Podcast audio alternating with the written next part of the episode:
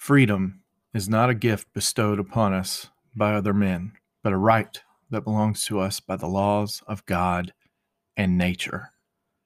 Benjamin Franklin.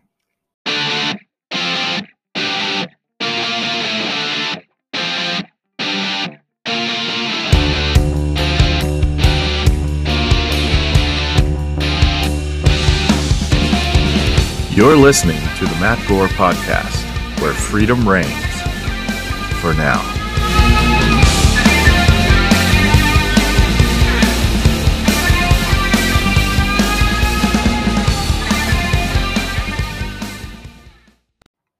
Hey, everybody. Thanks for tuning in to the second episode of the Matt Gore podcast. I want to thank everybody. Um, I've had great response so far, so I, I'm very grateful for that. Thank you very much. Uh, I wanted to fill you in on where you can find find my podcast and um, and interact with me. Uh, of course, you can find the podcast on Spotify, Google Podcast, Breaker, Pocket Cast, Radio Public, and of course the Anchor app or Anchor.fm. That is where I record it. I also have a Facebook page at Matt Gore Podcast. You can interact with me there, send me messages, and I will post all the Rumble videos there as well as the podcast link. So, again, thank you for tuning in, and here's the second episode. Timing is everything. In case you forgot, Election Day was November 3rd, 2020. Now, because of an unprecedented amount of mail in ballots. On November 7th, four days later, the media finally projected Joe Biden as the winner. Two days later, on November 9th, Pfizer announced vaccine study results that indicated their vaccine was 90% effective. Not to be outdone, Moderna announced their vaccine trial was 94% effective on November 15th. How convenient. Now, Joe Biden was inaugurated as our 46th president on January 20th, 2021, a little before noon. An hour later, the World Health Organization, or the WHO, announced changes to testing guidelines that will most certainly ensure that positive cases of COVID 19 will begin to plummet. PCR testing is the most common type of COVID 19 test. PCR tests take a sample of DNA and through a process, they recreate and amplify your DNA sample through cycles. While doing this, they're looking for key indicators for COVID 19. The more virus you have in a sample, the less cycles it will take to make the virus detectable. If there's only a trace amount of, say, old virus, it'll take more cycles to detect it. Now, many labs have been using 40 or more cycles to declare someone positive. The thought among many experts is that the upper limit should actually be somewhere between 30 and 35. This new directive from the WHO will give doctors more information before establishing a positive diagnosis.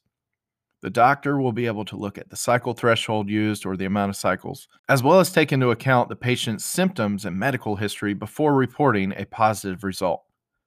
Now, just to be clear, this is a good thing. Positive test results will go down as a result of this. Many people who are not infectious would have been tested in December and reported as positive will now be reported as a negative case.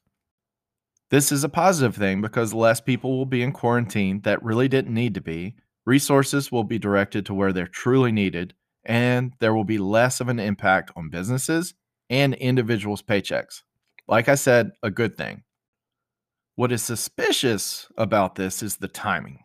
Why wait until January 20th, 2021, an hour after Biden is inaugurated, to report this? Are we really supposed to believe that they didn't have this keyed up ready to go for months? Are we really supposed to believe that they just figured this out? Or is it possible, just maybe, that they knew exactly what they were doing all along? Is it possible that they knew more positive tests made President Trump look bad? Is it possible that they knew this change on January 20th would lead to less future positive tests, making President Biden look good before he even had a chance to act?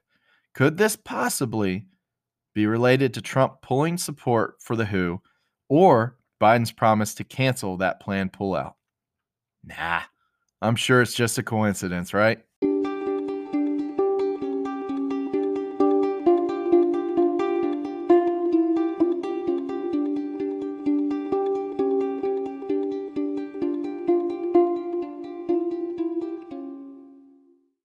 Now, Amazon, not to be outdone with perfect timing, they realized on Wednesday, January 20th, again, the day President Biden was inaugurated, that they could help with vaccine distribution.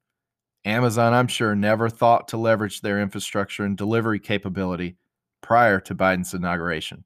I mean, this guy is truly inspirational. Honestly, I'm surprised he hasn't won the Nobel Peace Prize yet. Yeah, somebody should really get on that.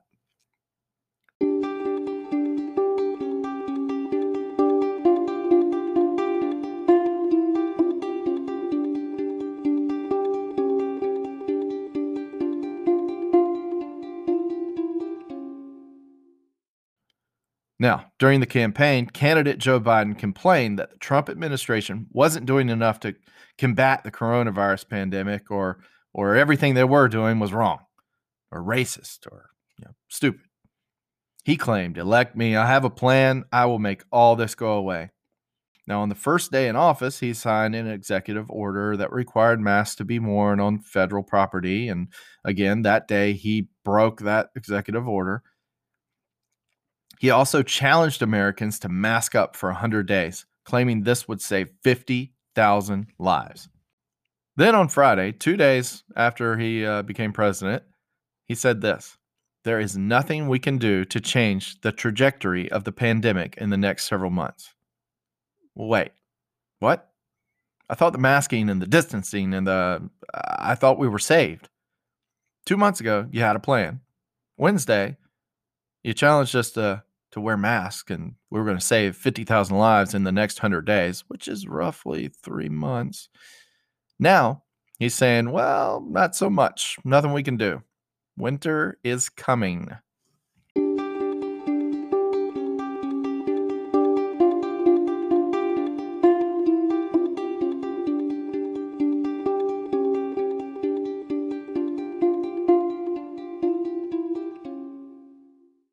Some of the biggest and most restrictive lockdowns occurred in deep blue states, states like California, Michigan, New York. Pretty big economies, right? Andrew Cuomo, the governor of New York, now believes it's time to reopen. On January 11th, he tweeted this We simply cannot stay closed until the vaccine hits critical mass. The cost is too high. We will have nothing left to open. We must reopen the economy but we must do it smartly and safely. Now, on October 4th, before the election, he tweeted this. However, the state can't take over effective enforcement for every jurisdiction. If a local jurisdiction cannot or will not perform effective enforcement of violating entities, notify the state and we will close all business activity in hotspots where local government can't do compliance. So, what changed between October 4th before the election when he said we've got to shut down everything and January 11th when it's time to reopen? Well, for starters, the coronavirus numbers got exponentially worse in New York. On October 4th, the daily reported cases in New York were 1,228. On January 11th, that number had risen to 15,202 on October 4th, again, when we need to shut down everything, active cases in New York were 67,527. On January 11th, it's time to reopen. Active cases climbed to 648,081 cases. So 68,000 cases, shut down everything.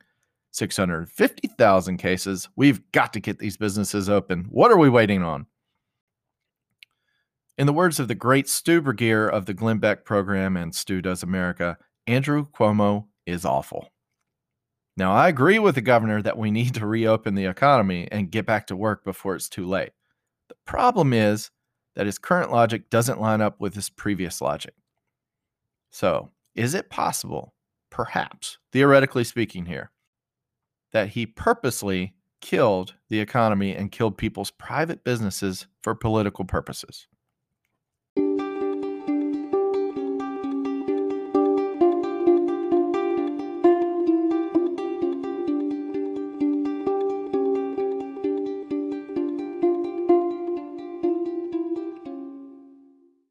The state of California has had some of the strictest stay at home orders, mask mandates, and COVID protocols in the country. In September, Los Angeles County Public Health Director Dr. Barbara Ferrer said this. Going to need from us, and then what is the experience around cases and outbreaks uh, when we open, even for a relatively small number of people to be on campus? So we uh, don't realistically anticipate that we would be moving to either tier two or to reopening uh, K through 12 schools at least through uh, at least until after the election, after you know in early November. Like when we just look at the timing of everything, it seems to us a more realistic uh, approach to this would be to think that we're going to be where we are now until uh, we get after until we we are done with the elections.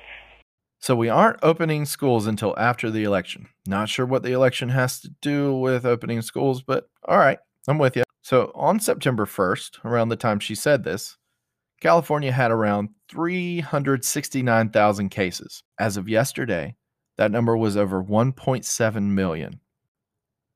So again, California, very, very strict lockdown, restaurants, no indoor dining, anything, no outdoor dining for that matter.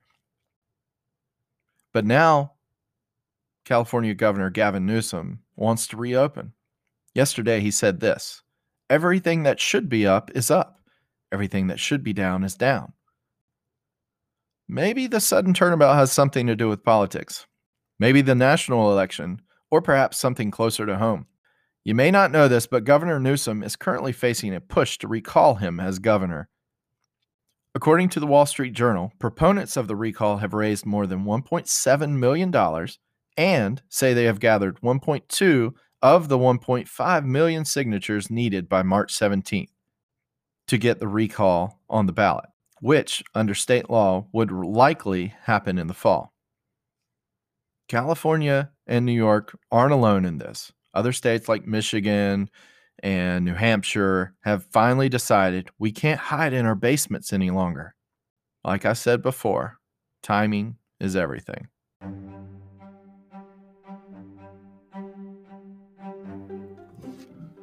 And now, today in leftist hypocrisy.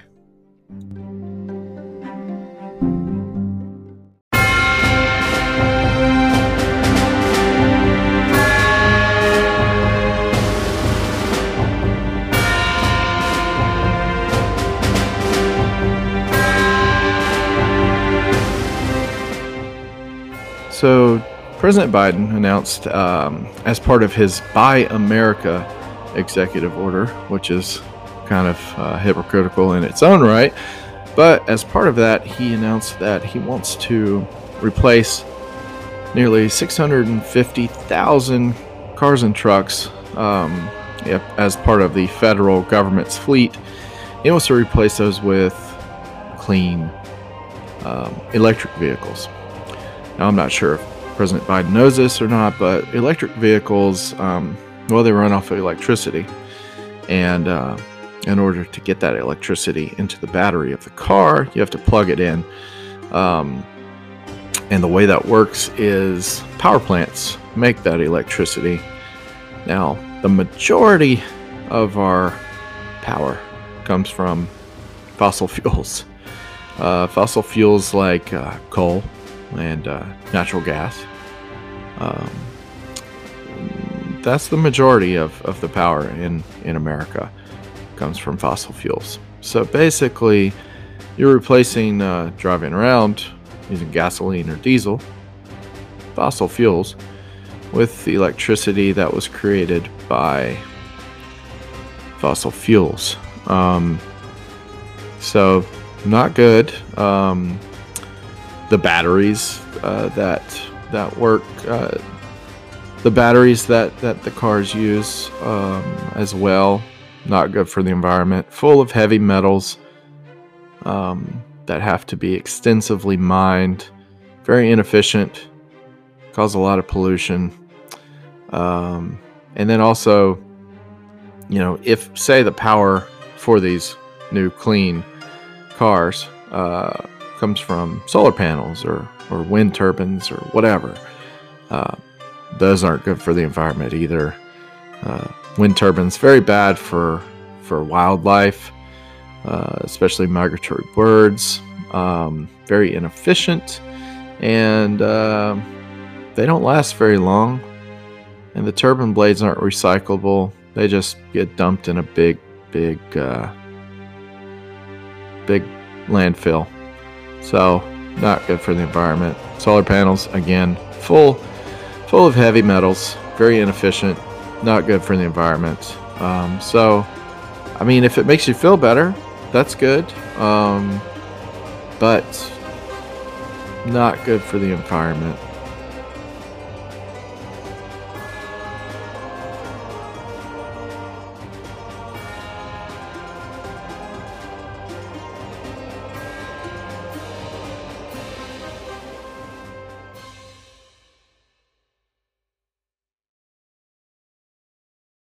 Just want to thank everybody again for listening to the second episode of the Matt Gore podcast.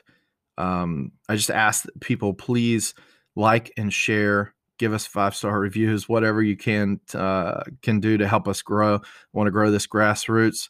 Um, and if you have any feedback, please uh, please reach out to me. Again, you can reach me at the the Facebook page, Matt Gore Podcast. You can send me a message on there.